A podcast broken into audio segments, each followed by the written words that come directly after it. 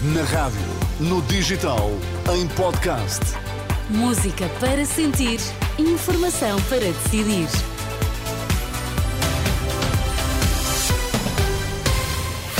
Notícias na Renascença, para já os títulos em destaque, Miguel. Suspensos os testes de tiro na PSP do Algarve, depois dos protestos que marcaram os últimos dias.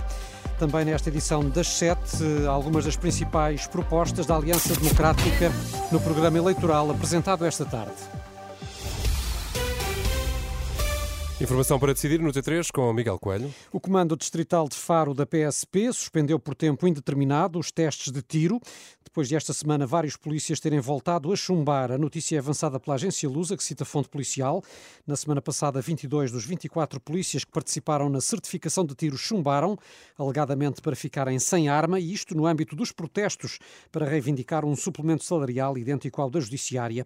Esta semana houve nova sessão de tiro no Algarve, mas como os agentes estavam novamente a chumbar, a PSP decidiu suspendê-la. Uma suspensão já confirmada pela Renascença junto de fonte da Polícia de Segurança Pública. E Luís Montenegro promete iniciar um processo negocial com as forças de segurança se formar governo depois eh, das eleições de 10 de março. A promessa foi feita durante a apresentação do programa eleitoral da Aliança Democrática. Montenegro disse que não duvida da justiça das reivindicações, por isso o anúncio feito. Vai abrir um processo de diálogo e negociação com os representantes das forças de segurança para repor a justiça que é legitimamente reclamada. Muitas das medidas anunciadas eh, esta tarde já eram conhecidas, como a redução de impostos ou a recuperação do tempo de serviço dos professores, mas eh, foram agora sistematizadas no programa eleitoral, um programa que a AD chamou de Mudança Segura e onde há uma aposta forte no combate à corrupção. Com vista a melhorar a eficácia e a rapidez das investigações no, no âmbito dos crimes de corrupção, propomos a criminalização do enriquecimento ilícito e também mecanismos de direito premial para melhorar a obtenção de prova, aumentando com isso os recursos da investigação.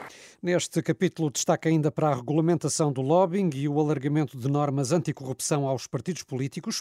O programa eleitoral tem ainda a promessa de mais rendimentos e salários, com Montenegro a acreditar que vai conseguir beneficiar as pensões mais baixas. E procurando, sempre que tenhamos margem para isso, e teremos seguramente nos próximos anos, procurando uma atualização maior das pensões mais baixas.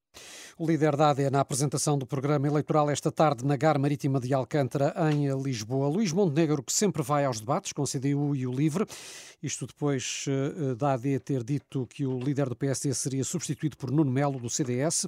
Contactada pela Renascença, fonte da direção social-democrata, confirmou esta tarde que Montenegro vai ser o representante da Aliança Democrática em todos os debates.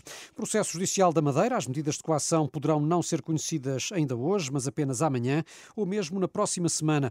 O Ministério Público pediu, entretanto, prisão preventiva para os três detidos, o ex-presidente da Câmara do Funchal, Pedro Calado, e os empresários Custódio Correia e Avelino Farinha, que estão sob detenção há já 17 dias. A esta hora deverão estar a decorrer as alegações da defesa de Pedro Calado à entrada do Tribunal Central de Instrução Criminal no Campos de Justiça. O advogado Paulo Sai Cunha voltou a defender que não fazem sentido medidas de privação da liberdade. Conhecem a posição que tenho vindo a assumir de que não se justificam, neste caso, medidas privativas da liberdade. Isso significa que não se justifica nem uma medida de prisão preventiva, nem uma medida de obrigação de permanência na habitação. Resta agora saber qual vai ser a decisão do juiz Bernardo de Melo quanto às medidas de coação. O primeiro avião P-3C, adquirido pela Força Aérea Portuguesa à Alemanha, aterrou hoje em Beja e vai contribuir para missões de busca e salvamento e de patrulhamento marítimo. Em comunicado, a Força Aérea adianta que é o primeiro de seis destes aparelhos que vão ser integrados na frota da Esquadra 601, conhecida como Lobos, e que é responsável por assegurar a soberania e a vigilância do chamado espaço estratégico de interesse nacional. E no próximo domingo, o Papa Francisco Miguel vai a canonizar a primeira santa da Argentina, com a particularidade aqui de haver uma relação especial com o nosso país, com Portugal. Ah, e desde logo porque Maria Antónia Figueroa, conhecida na Argentina como Mama Antula, está sepultada numa igreja portuguesa onde é venerada. É uma ligação revelada esta tarde à Renascença por Luísa Sanchez Sorondo, descendente da futura santa e que já está em Roma para a canonização. Que María Antonia también tuvo mm, que ver con los portugueses en Argentina. Maria ella, também tem a ver com os a portugueses na Argentina, porque quando chegou a Buenos Aires, refugiou-se numa igreja dos portugueses, a Igreja da Piedade, e quis ser sepultada lá. A urna também foi doada pela a comunidade portuguesa, onde está sepultada está a imagem de Nossa Senhora de Fátima. Donde está enterrada está la Virgen de Fátima, Mas a ligação a Portugal não se fica por aqui. A própria Luísa Sorondo é casada com um português, Francisco Dionísio, da Universidade Católica da Argentina.